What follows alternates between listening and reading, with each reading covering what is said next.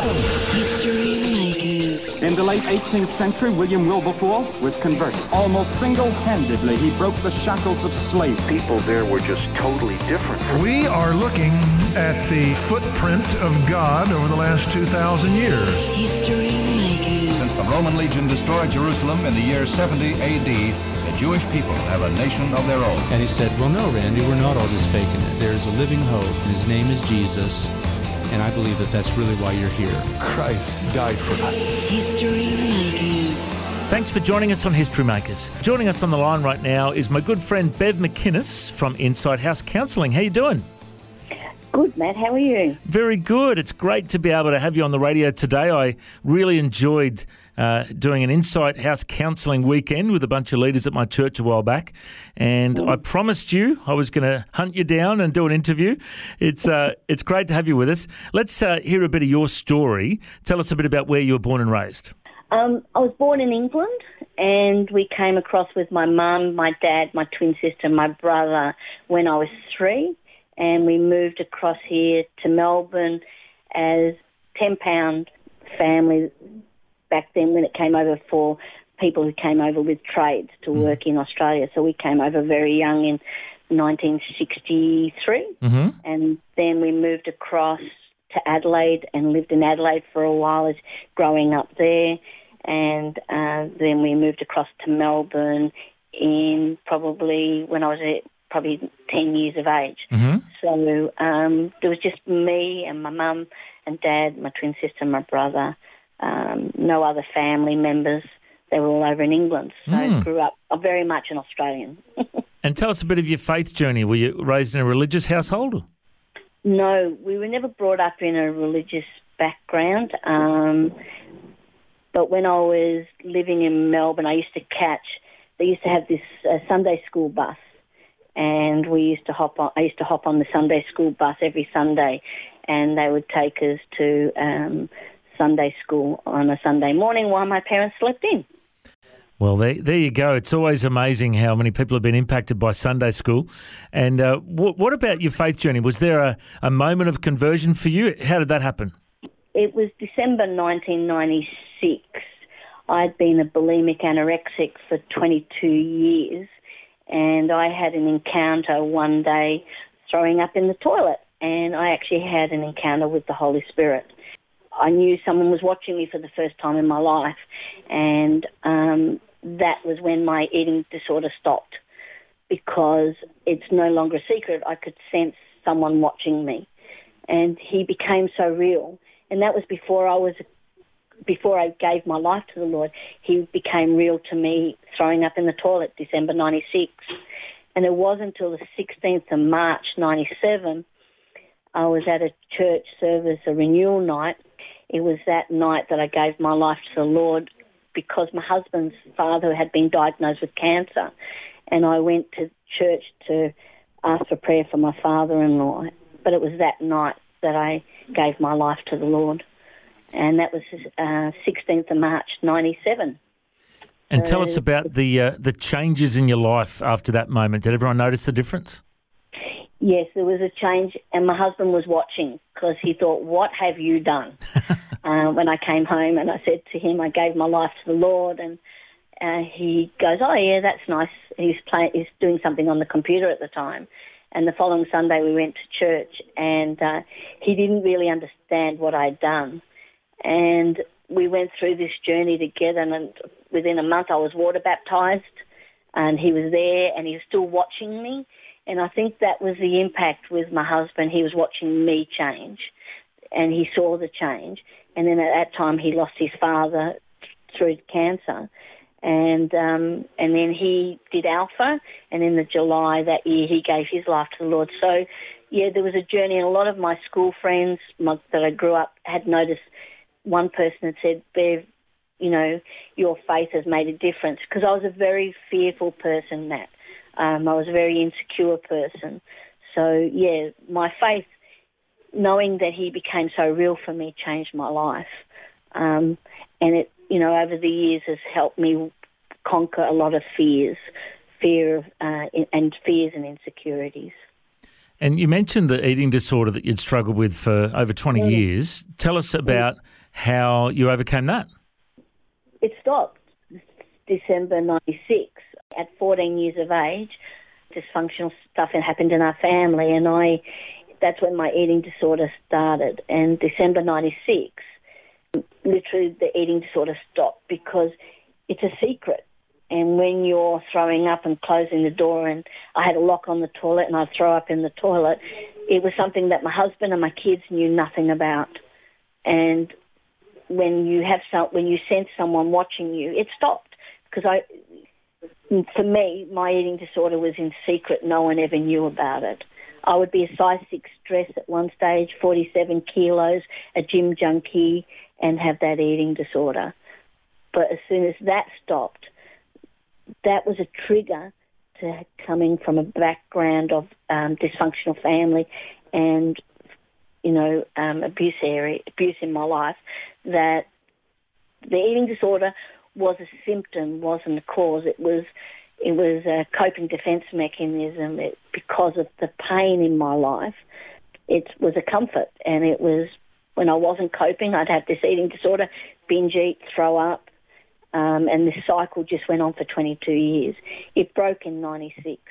But when it broke and I was, it stopped the eating disorder, I then had to face my past and work through a lot of pain in, from my life and begin to change and understand why I behaved the way I did, why I acted the way I did.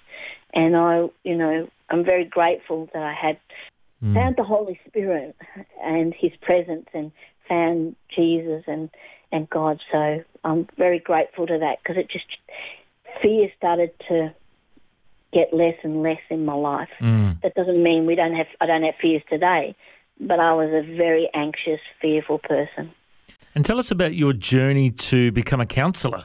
I ended up doing a course, um, Australian Institute of Family Counselling, and um, during that time, I'd been in counselling for a few years after my eating disorder, and I went in and um, through that went into counselling for myself. I had to have counselling for myself to work through some problems from my past, and as I started working through that, I had an interest to go and do this course, and that was through being an assistant pastor in a church that they encouraged us to do this course as being assistant pastors. So it was a real privilege to be able to do that through them. And I went through and I did Australian Institute of Family Counselling. And um, out of that, one of my friends, when I finished that, said to me, Bev, we'd love you to apply just go and offer your services for the positive lifestyle service in Dandenong with a manager there, and that's going back nine, ten years, even ten years ago. So from going doing the counselling course to then ending up being a counsellor myself. So I'm very grateful to what I get to do today. And tell us about the work you did with the Salvos for many years. So for many years I worked at the Salvos and I was a sexual abuse counsellor, worked in the area with people who've been sexually abused. And then that grew with working with people who've been sexually abused to physical, emotional, and spiritual abuse. So all four areas. And worked a lot with people in the drug and alcohol area and and worked with people who were ordered to go through the courts would come to me and I would see them for counselling as well as other people referred me were referred to me um, from other Christian organisations as well. And now you're currently running uh, an incredible work called Insight House Counselling, and I know that there's um, uh, you know different seminars you do, and I've, I've been personally impacted by the work you do. Um, yeah. Just unpack for us what does that look like?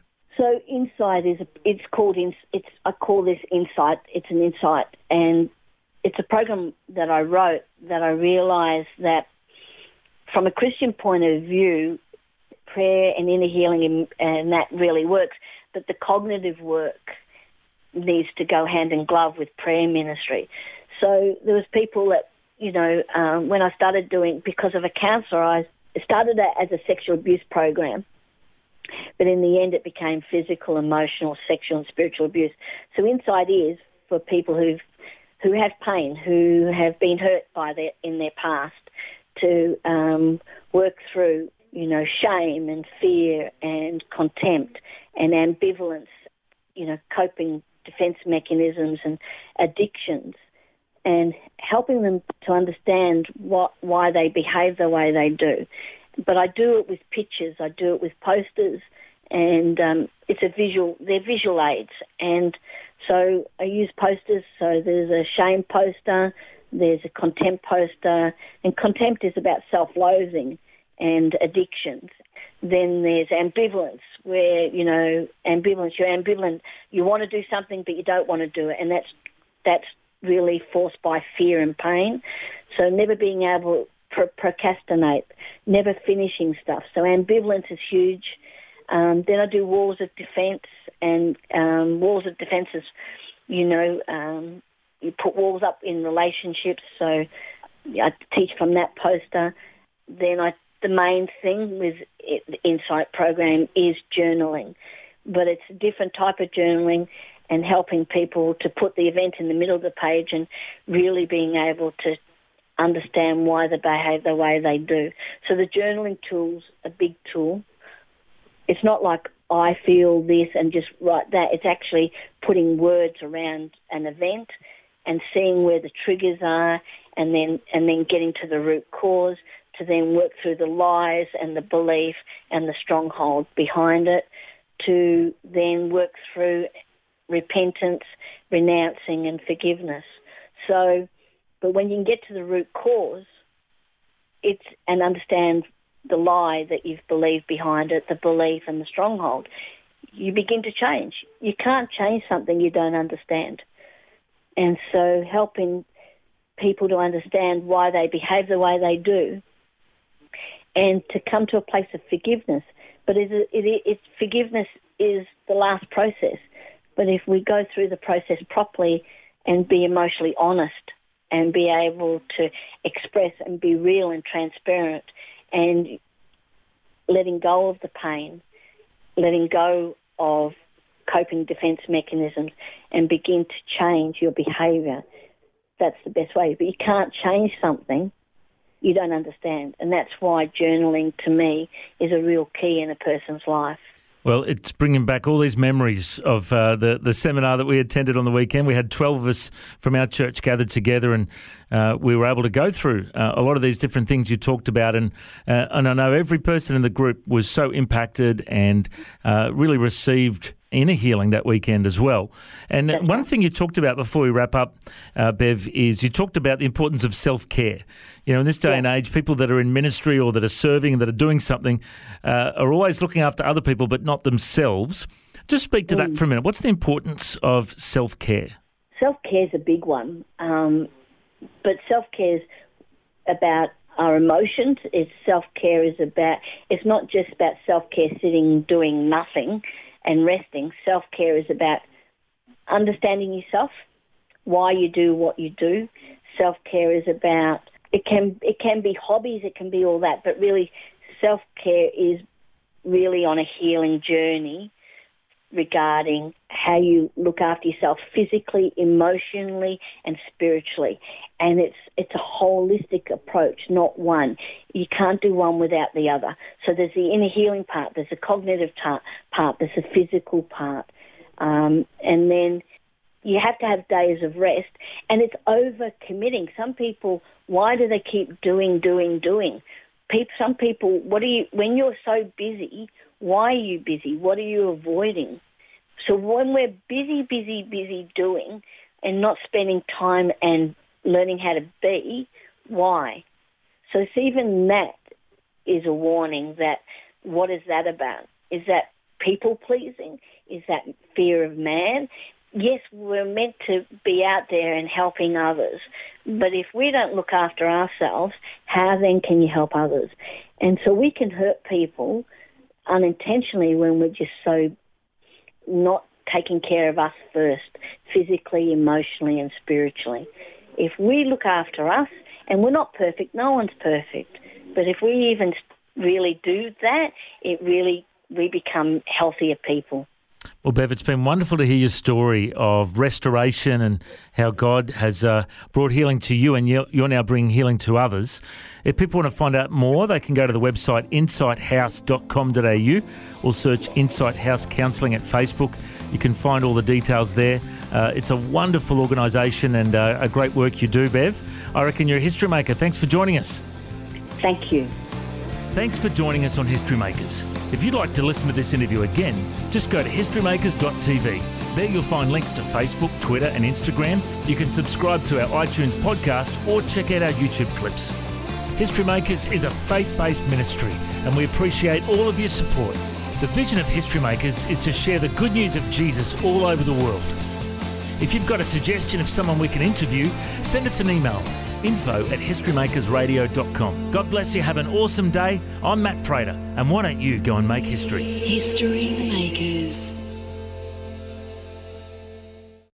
History Makers is proudly sponsored by Bible League, who serve the local church and other partners around the world by providing Bibles, scripture materials, and training to help people meet Jesus. They provide God's Word to a lost and needy world. Bible League plants Bibles in prisons, among persecuted Christians, and in poor nations, bringing the love and light of Christ into many people's lives around the world. Make history today by joining our friends at Bible League and planting a Bible that will help someone meet Jesus. Go to bl.org.au. Station sponsor